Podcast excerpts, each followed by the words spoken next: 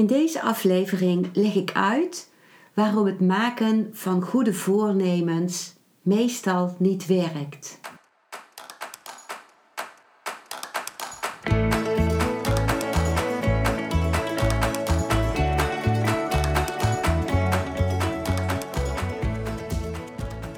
Welkom bij een nieuwe aflevering van Modita's podcast Van Pijn naar Zijn.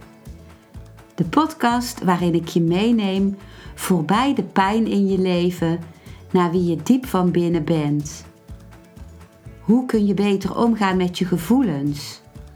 Hoe vind je rust in je hoofd? Wat zit er precies achter je pijn? En vooral, hoe kun je steeds meer jezelf zijn? Adem eens diep in en uit. Ik wens je veel luisterplezier.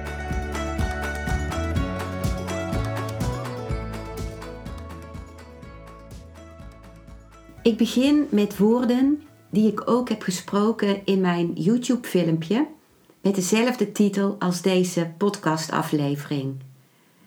Mijn YouTube-kanaal heet Modita van Zummeren.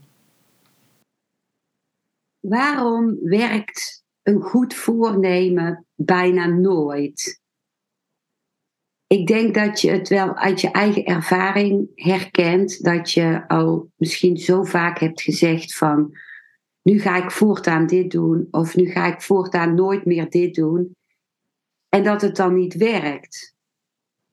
En dat geeft sowieso dan frustratie en ook uh, schaamte. En ook schaamte naar de mensen aan wie je het misschien gezegd hebt. Dat je dat goede voornemen, uh, dat je je daaraan gaat houden. En in mijn beleving, en wat ik ook vaak zie bij anderen, werkt het niet, zo'n goed voornemen.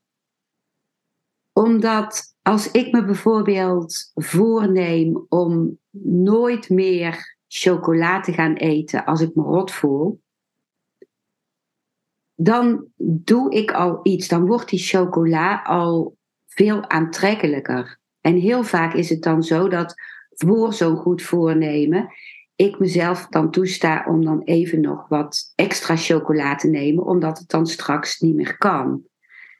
Dus zo werken ook de, de diëten. Als iemand op dieet gaat om af te vallen, dan gaat hij zich heel veel dingen ontzeggen. Dan gaat iemand vaak al meer eten voordat hij met het dieet begint, omdat hij al aanziet komen dat hij dadelijk uh, bepaalde dingen niet meer mag eten van zichzelf en ook niet meer uh, wil eten.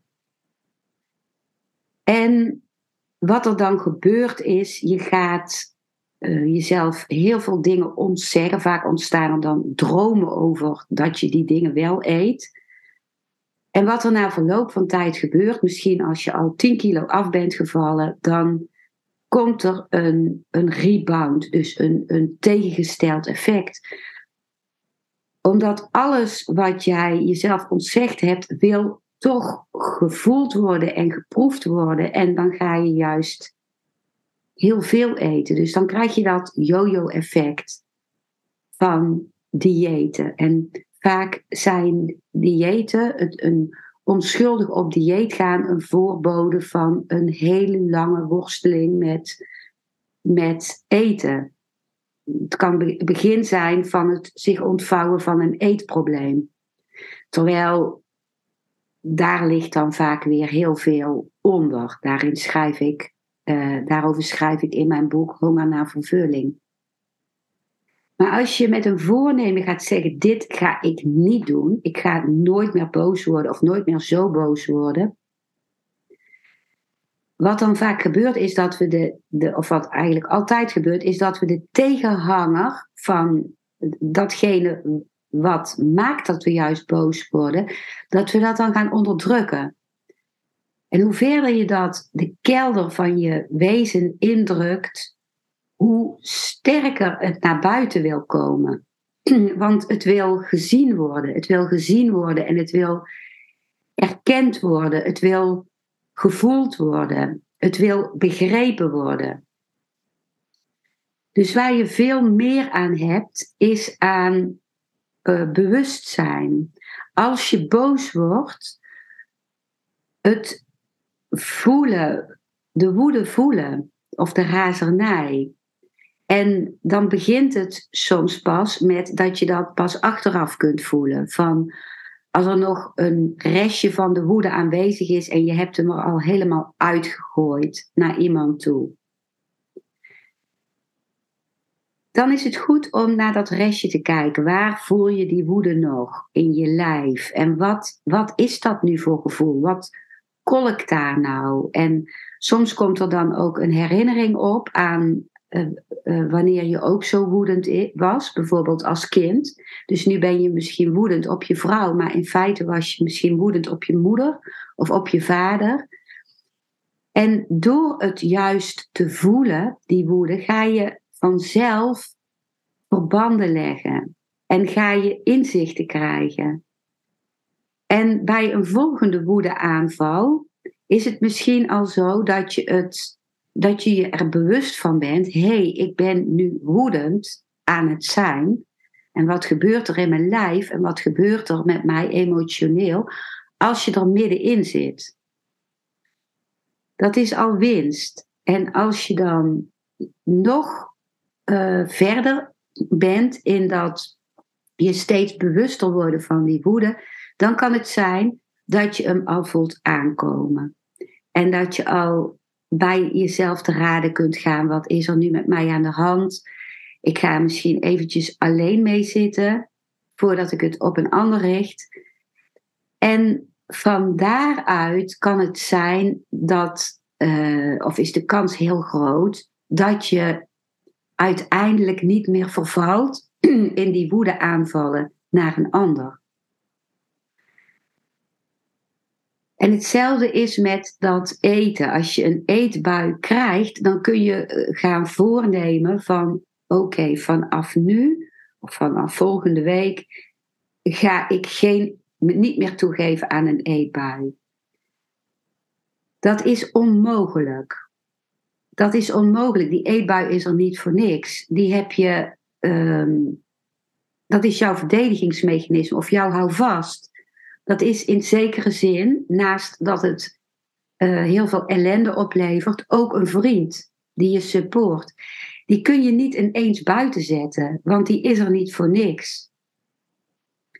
Maar wat geleidelijk, wat je geleidelijk kunt oefenen, is het je bewust worden van dat er een eetbui aan zit te komen. Dus van van die spanning voelen en gaan kijken van wat heb ik nodig nu? Heb ik, ben ik alleen en heb ik het bijvoorbeeld nodig om iemand op te bellen of om met iemand een wandeling te gaan maken? Dus dat is ehm, ja, bij elk voornemen is het belangrijk om te kijken waar, wat maakt dat ik me dit voorneem? Wat, wat is de de, wat ik daarmee ook weg wil duwen. En het is kostbaar om datgene wat je weg wil duwen eerst te omarmen en eerst echt aan te kijken van wat geef je mij en wat breng je mij. Als je bijvoorbeeld wil stoppen met roken, dan kun je bijvoorbeeld gaan kijken hoe het is om heel langzaam en vertraagd die sigaret klaar te maken. Te voelen hoe je hem in je mond doet. Te voelen hoe je de rook inhaleert. Wat het doet met je lichaam. Om het heel langzaam te doen, zonder oordeel. Gewoon om te voelen wat brengt het mij. En om juist heel erg van die sigaret te genieten, maar heel bewust. En dan kan het zijn dat je misschien bij een volgende sigaret voelt van hé, hey, het was lekker, maar ik hoef hem niet helemaal op te roken, bijvoorbeeld. Of het kan zijn dat door dat bewustzijn, dat je ineens die volle asbak ziet en er een hele grote walging opkomt voor die peuken. En dat vanuit die walging kan het dan ontstaan dat, je, dat er van binnenuit ineens iets komt van ik wil geen sigaret meer aanraken. Maar dat is juist door het in contact zijn met wat je voelt, met wat je ervaart, met wat je denkt, met wat de emotie is, wat de lichaamssensaties zijn. Wat ook is bij het maken van een voornemen, is dat je als het ware in de toekomst bent al met dat voornemen. Want dan gaat zich een hele lange toekomst voor je uitvouwen, waarin je, sorry, waarin je je alsmaar aan dat voornemen moet blijven houden. En je bent dan niet meer in het nu. Dan ben je alsmaar bezig met een soort hersenspinsel van dat wat er moet zijn en dan pas zul je gelukkig zijn. Maar misschien kun je nu ook al gelukkig zijn. Terwijl je soms wel een sigaret rookt en soms wel een eetbui hebt waar je je misschien sneller overheen kunt zetten van oké, het hoort blijkbaar nog steeds bij mij, ik heb het blijkbaar nog steeds nodig. En waarbij je jezelf weer naar het moment van het nu kunt brengen. Wat is er nu? Wat ervaar ik nu? Bij mijzelf is er wel een wens om me steeds bewuster te zijn. En ook dat kun je een voornemen noemen. En ook dat kan ik gaan maken tot een doel. Ergens van, oh, dat moet ik bereiken, dat ik helemaal bewust ben. En zodra ik dat doe, merk ik alweer dat, dat iets in mij zich verkrampt. En dat ik dan ga denken: oh jee, ik was net alweer afgedwaald met gedachten, dus ik was alweer niet in het nu. Dat is niet de weg. De weg is eerder om te genieten van als ik in een moment van het nu ben. En dan, als ik, als ik echt aan het voelen ben of echt gewoon ben, gewoon alleen maar in mijn stoel zit en ervaar dat ik daar zit. Zonder me op te leggen dat ik het volgende moment ook weer bewust moet zijn. Maar als ik ervan geniet, dan groeit het. Dan kan het groeien. Dus dat is het moeilijke van meditatie. Wel een commitment, dus dat zou je een voornemen kunnen noemen. He, daar ga ik tegen wat ik net heb gezegd misschien voor een stuk in. Maar een soort commitment uh, om, het is eerder een verlangen van mij om me bewuster te zijn, steeds meer bewust.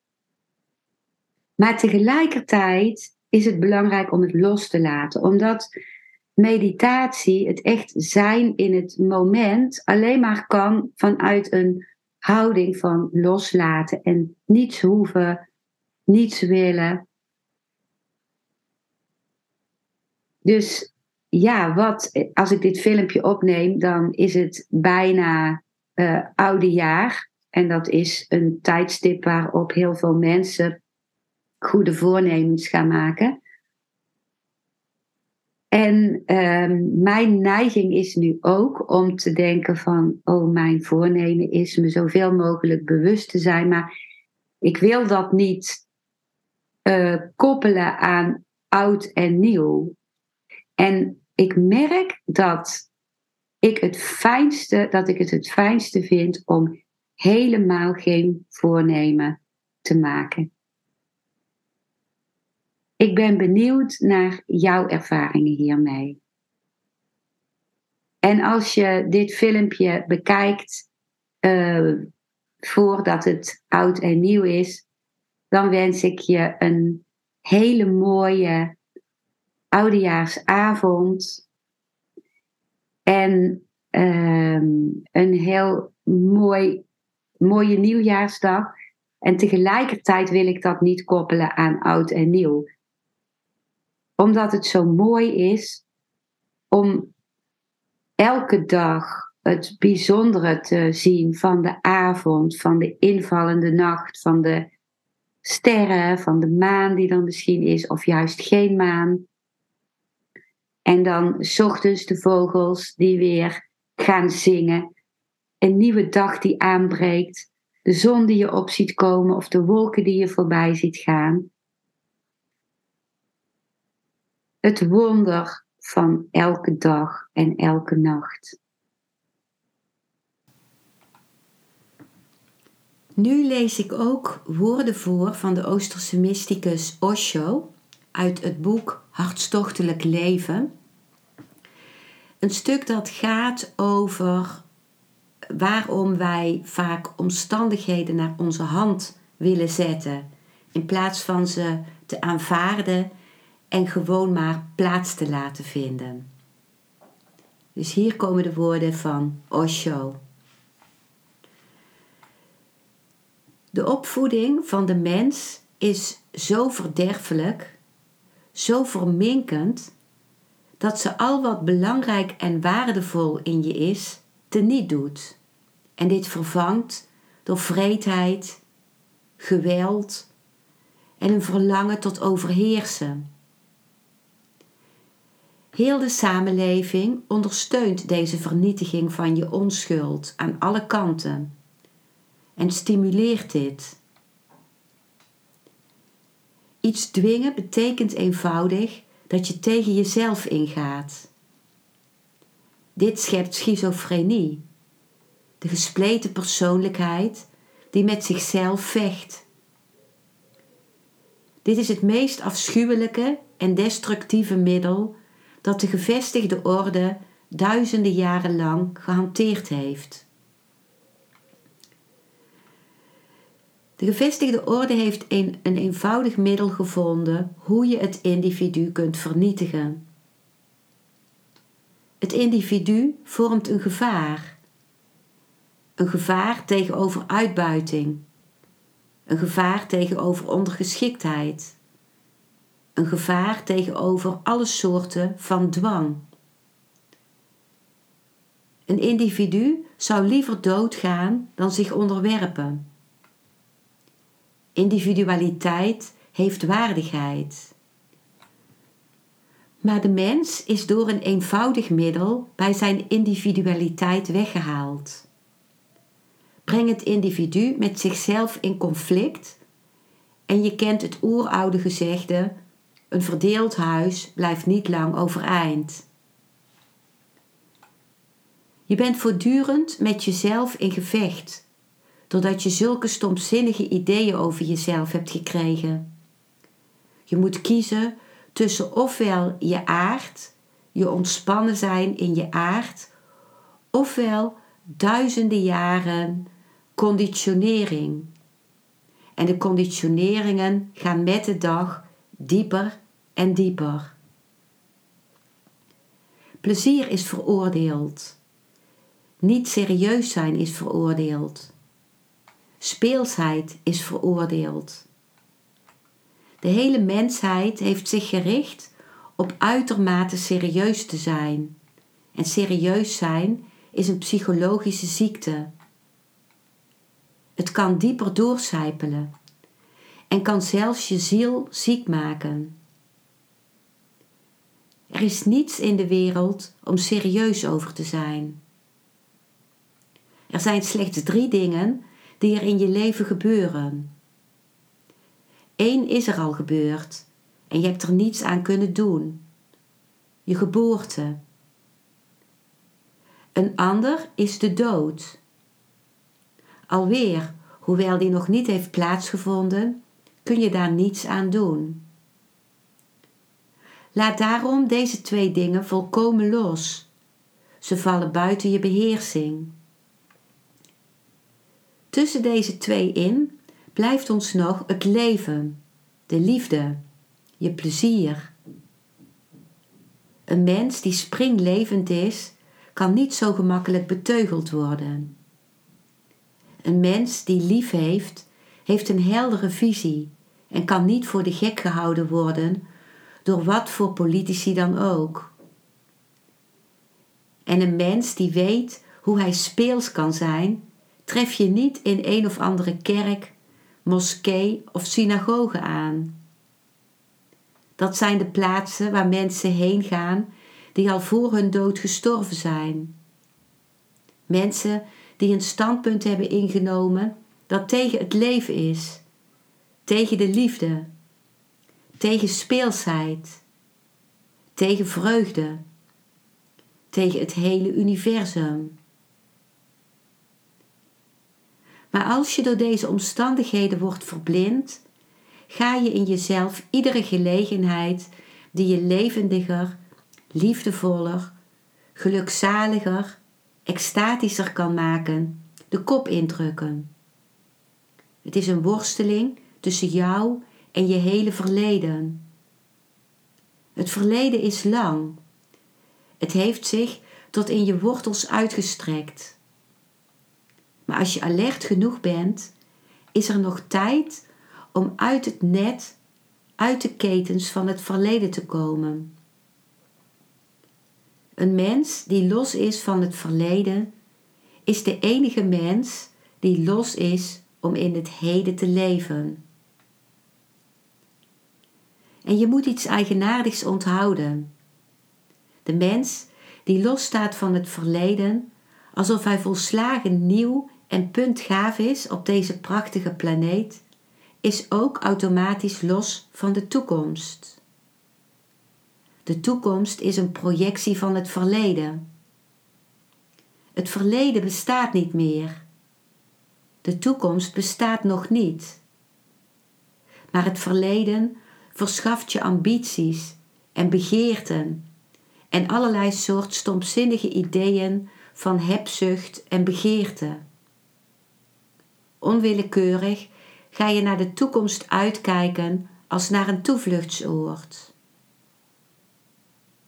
Maar de werkelijkheid bestaat enkel uit nu, uit het heden. Ze heeft niets te maken met het verleden en niets te maken met de toekomst. Zij is zo geconcentreerd in dit moment dat als je in dit moment kunt zijn, al wat je nastreeft en zoekt in vervulling gaat. Dit moment is de deur naar het goddelijke. Alle inspanning die ik me hier getroost, is om al mijn mensen uit het verleden en van de toekomst weg te rukken en hen enkel beschikbaar te maken voor de intense schoonheid van het heden. Leef van moment tot moment, voortdurend het verleden achterlatend, als stof dat zich op de spiegel heeft vastgezet. Een mens die tevreden is in het heden, zal zich nooit druk maken over de toekomst. Jij denkt over de toekomst na omdat je heden narigheid betekent. Je wordt tot het uiterste gekweld. Om dit te ontlopen en er niet naar te kijken, stel je je in op ver afgelegen doelen. Die doelen worden nimmer waargemaakt. Je raakt verslaafd aan ambities en doelstellingen. Maar onthoud goed, waar je ook bent, het is altijd heden, nooit de toekomst. Wanneer je eenmaal vergeten bent het heden te beleven, ben je al dood. Het is iets anders dat het wellicht 60, 70 of 80 jaar duurt voordat je begraven wordt of op een brandstapel gecremeerd. Maar je bent al veel en veel eerder doodgegaan. Op het moment dat je het contact met het heden bent kwijtgeraakt, heeft je dood zich voltrokken. Maar als je het contact weer kunt terugwinnen, is wederopstanding mogelijk. Alleen het heden kan je de ruimte bieden om te ontspannen en niet iets door te drijven. Het is het verleden dat je idealen verschaft, moraliteiten, tegen je natuur in. Je kunt het niet van de natuur winnen. Die is zo veelomvattend en zo kolossaal. En jij bent gewoon een nietige dauwdruppel in de oceaan van de natuur. De dauwdruppel kan het niet tegen de oceaan opnemen. Ze hoeft zich alleen maar te ontspannen en één te worden met de oceaan. Je vraagt: Waarom wil ik de omstandigheden naar mijn hand zetten? Dit zijn domme denkbeelden die je zijn meegegeven. Je hebt helemaal geen wil. Het hele idee van wilskracht is een volslagen misvatting. De wil behoort tot het bestaan. Je kunt bij die wil betrokken zijn als je je persoonlijkheid, je afgescheiden zijn laat vallen. Dan heb je de universele wil in je. Jullie hebben geen individuele willen, maar het streelt het ego als mensen je vertellen dat je een mens van grote wilskracht bent. Wat stelt de mens voor? Niet meer dan een handjevol stof.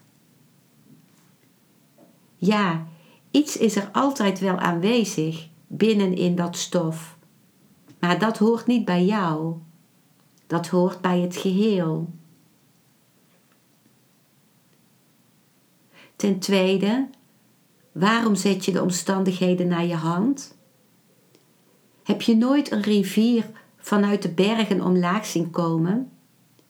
Ze komt van hoge bergtoppen, waar de sneeuw nog nooit gesmolten is, en stroomt door dalen en stroomt door onbekend gebied. Waar naartoe is de rivier op weg? Ze is volkomen ontspannen, zonder een doel om gespannen over te zijn, zonder een doel om ergens aan te komen.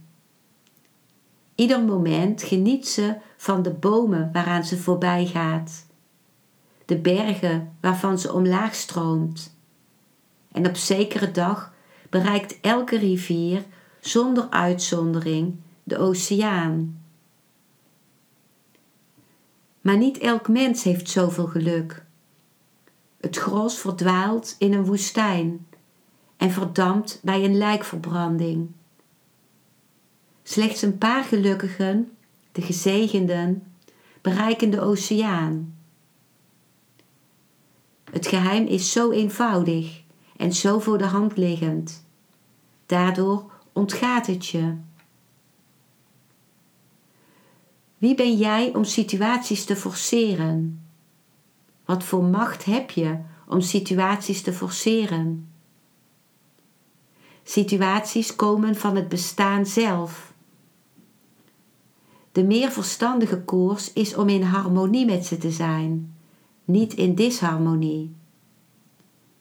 In harmonie kun je op die situaties meedrijven. Maar op het moment dat je gaat vechten, je bent zo nietig en het universum is zo uitgestrekt dat je met geen mogelijkheid kunt winnen. Dan komt er frustratie op.